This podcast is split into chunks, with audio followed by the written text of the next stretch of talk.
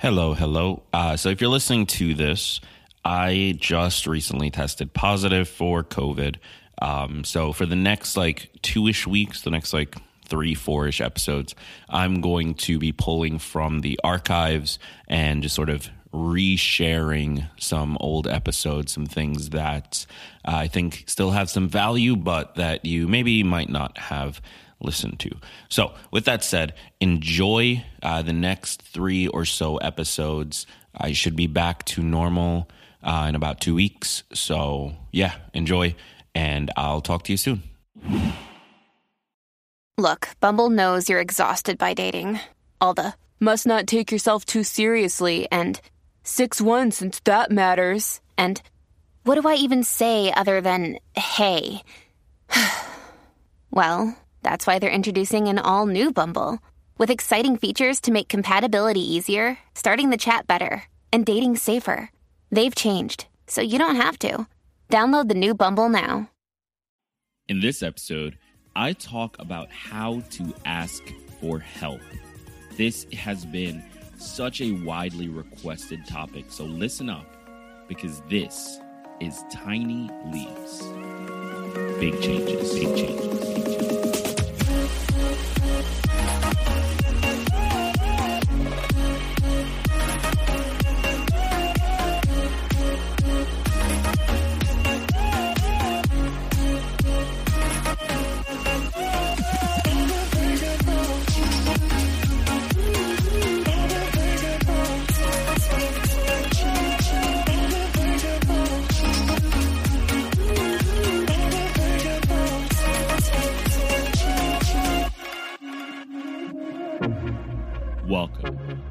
episode of Tiny Leaps, Big Changes, where I share simple strategies you can use to get more out of your life.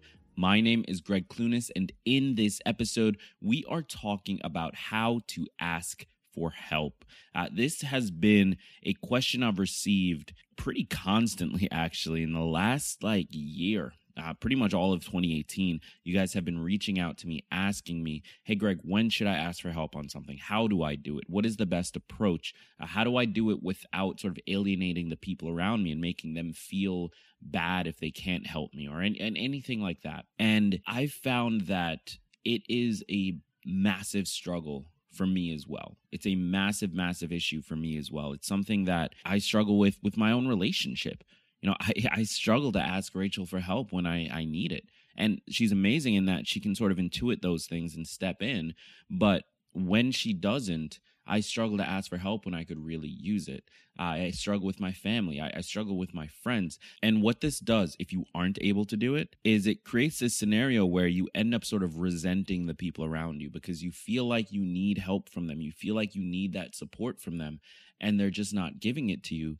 But it's your fault. You're not asking. You're not making it known what it is you need and how they can help, and just even making them know that you need help in the first place. So, in this episode, we're going to try and tackle some ways that you can do that. We're going to approach this actually a little bit differently my goal here is not to share my own content, but sort of to commentate on someone else's content. So I have an article here. It's published on Psychology Today back on October 31st, 2016. It's by Alice Boyes. She's a PhD.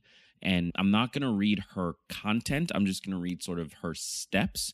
If you want to read the content, then I will leave the link to the article, the full article, in the description of this episode. Highly recommend it. It's really, really well done. Uh, I am not going to read her full content here because it is her content. She worked hard on it. Uh, but we are going to look at the individual steps and sort of commentate on it and share my thoughts, my experience with it, so on and so forth. Before that, though, if you haven't already, find me on Instagram at Greg Clunis. Give me a follow, send me a DM. I want to hear your thoughts on this topic. Do you personally struggle with asking for help? And if so, what has worked for you? If you don't, why do you think that is? Why is it that you're able to do it so easily? Like, what can we learn from you? So send me a DM on Instagram at Greg Clunis. Let me know your thoughts. All right, let's jump into it. So the article is titled Seven Effective Ways to Ask for Help. Parenthesis and get it. Now, I like that. Uh, obviously, we don't want to ask for help and not get the thing we're looking for. So, like I said, this article is from Alice Boyes. She's a PhD. It's published on Psychology Today back in 2016. The first step that she outlines is to demonstrate that you've tried to help yourself. And I could not agree with this more. One of the number one things I notice from people that when they reach out to me asking for help, and I respond with, Well, what have you done so far? Like, what research have you done? What are you looking into? What have you been thinking about? It frustrates me when the answer is nothing. And the reason it frustrates me is that, yes, I want to help them. Yes, I want to do everything I can for them. But there's so many resources available. There's so much free information available that can get you from zero to one that to me, it's both a waste of my time and a waste of your time to ask somebody for help before you've tried that, before you've looked at what else is out there. It just doesn't make sense to ask for help. It just doesn't yet. Now, does that mean that you shouldn't ask for clarification on things or that you shouldn't get expert advice when you can? Absolutely not. But those experts and the people that you're asking for clarification will be more likely to respond if you show that you've tried to help yourself first. And I talked about this a few episodes ago when I talked about mentorship. It's the same concept. If you've showed that you are really serious about this, you're working on it yourself, you're pushing through, people are more likely and more willing to help you because they see this is serious. This is not just going to be a waste of my time. So, I absolutely agree with Alice there. Demonstrate that you've tried to help yourself. That's the first step to asking for help on anything. And the second step she outlines is to demonstrate that you've acted on the person's advice previously. This is huge. This is absolutely massive. I cannot tell you how many times I've personally asked for help from somebody and they give me help. I don't act on it. And then maybe I go back to them later on and they ask, well, well did you do what I, I told you to do the first time? And you just feel embarrassed, quite honestly. You just feel stupid because why didn't you? They were willing to share their time with you. They were willing to help you out the last time, but you weren't willing to do the work. So why would they take time to help you again? That just doesn't make any sense.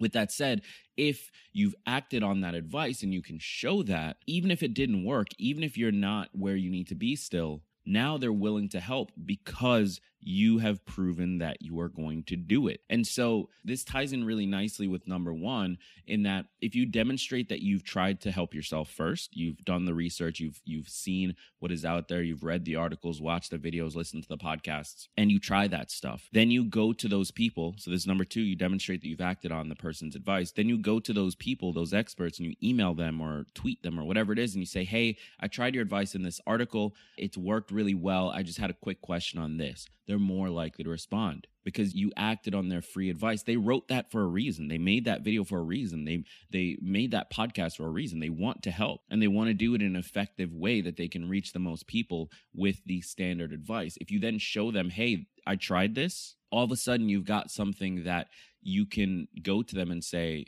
I tried this, it didn't work, or I tried this, it did work, but I'm I'm confused here, and they're more willing to say yes. Support for this episode comes from Green Chef. Green Chef is a USDA certified organic company that includes everything you need to easily cook delicious meals that you can feel good about. Recipes are quick and easy with step by step instructions, chef tips, and photos to guide you along the way. So you literally can't go wrong. It makes it as easy as possible so that you can go from hungry to satisfied as fast as possible while feeling amazing afterwards.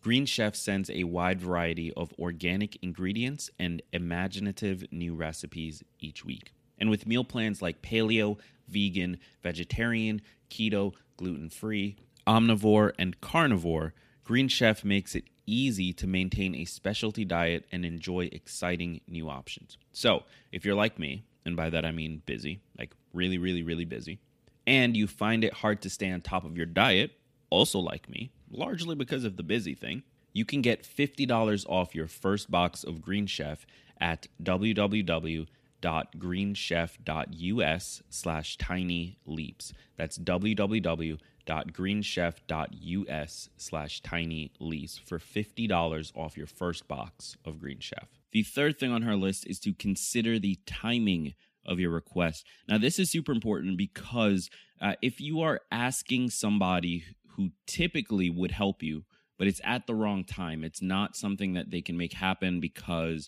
they're about to go on a vacation or they just had something tragic happen in their family or business is just tough and they're too focused elsewhere, or they're in the middle of something great, but they really need to stay focused in order to keep it going. If you get the timing wrong, they might say no just because the timing was wrong. And if this happens, let me say this first if this does happen, if the timing is off, or if you ask somebody, they say no, and you think it might have been the timing, then follow up later on. That follow up might get you the help you're looking for just because the timing will be better then. But before you even ask, you should be thinking about this. Who is this person you're asking for help? What is going on in their life, in their world that might stop them from going out on a limb and helping you? That might keep them from really putting you first and putting you as a priority so that they can help you accomplish whatever it is you're trying to do or deal with whatever it is you're trying to deal with.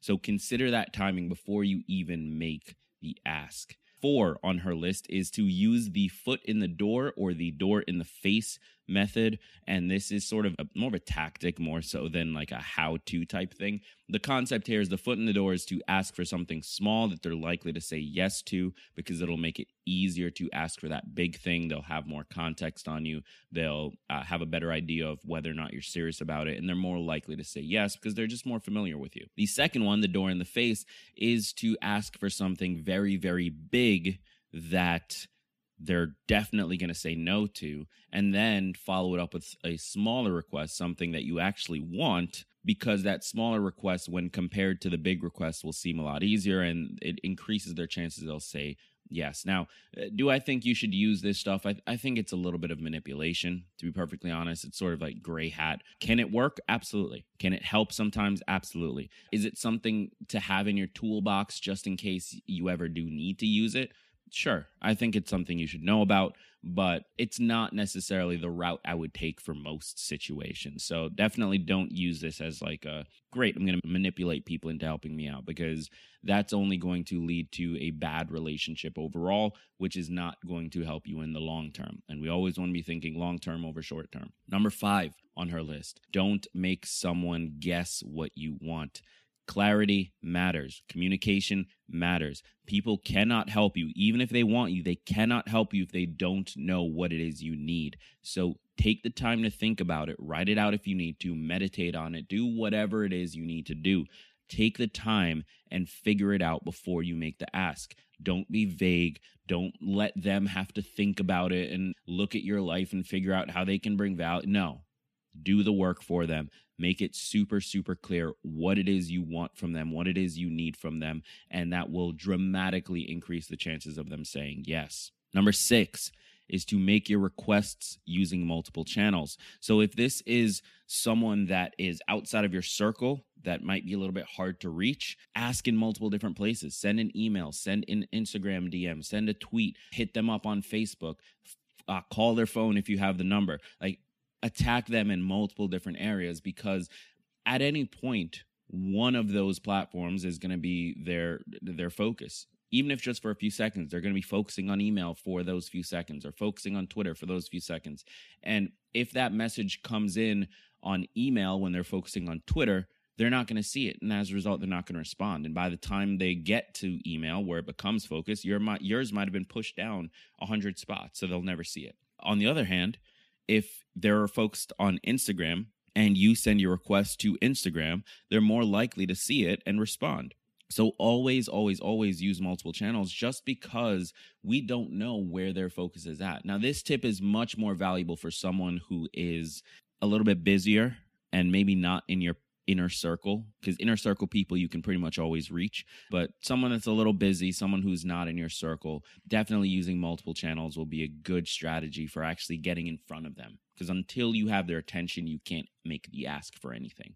And then finally uh, number seven on her list and i could not agree with this one more give help you cannot expect other people to be willing to help you if you are not a helpful person as well. If you are not naturally giving help to others whenever you can, with no expectation of a return, by the way, just actually helping, then people will not view you as someone that they want to help.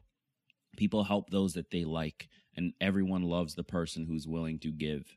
And so, if you are willing to give with nothing, uh, no request in return, when you do eventually make that request, you're much more likely to get the help that you are looking for. Now, this is not a manipulative thing. This should not be used as a strategy. This is just being a good person. If you are a good person to others, others will be a good person to you. I fundamentally believe that regardless of political views or religious views or, or any of those things. If you are a good person to others, others will be a good person to you. And that is how you ultimately ask for help. I love these seven effective ways that Alice has outlined, and they are definitely valuable. They're definitely things you should try and do. And you should definitely go read the full article. Link is in the description of this episode. But ultimately, what I think is the most important thing, what I think is the most valuable thing, is to just be a good person to others and be willing to help them when they need it, be willing to listen to them when they need it, be willing to offer advice when they want it and shut your mouth when they don't. That's it. If you do that, you'll find that more people are willing to help you out as well. So I hope this has been helpful. Again, this was not 100% my content. The original article comes from Alice Boyes. She's a PhD. It's published on Psychology Today. The article title is Seven Effective Ways to Ask for Help and Get It. And the format here was literally just reading her method, her number, and then giving my own thoughts and my own reactions and opinions to it. But I do recommend that you go and read the full article by going to the link in my description. Thank you so much for your time. If you haven't already, follow me on Instagram at Greg Clunis. I have been Greg Clunis. And remember that all big changes come from the tiny leaps you take every day, every day, every day.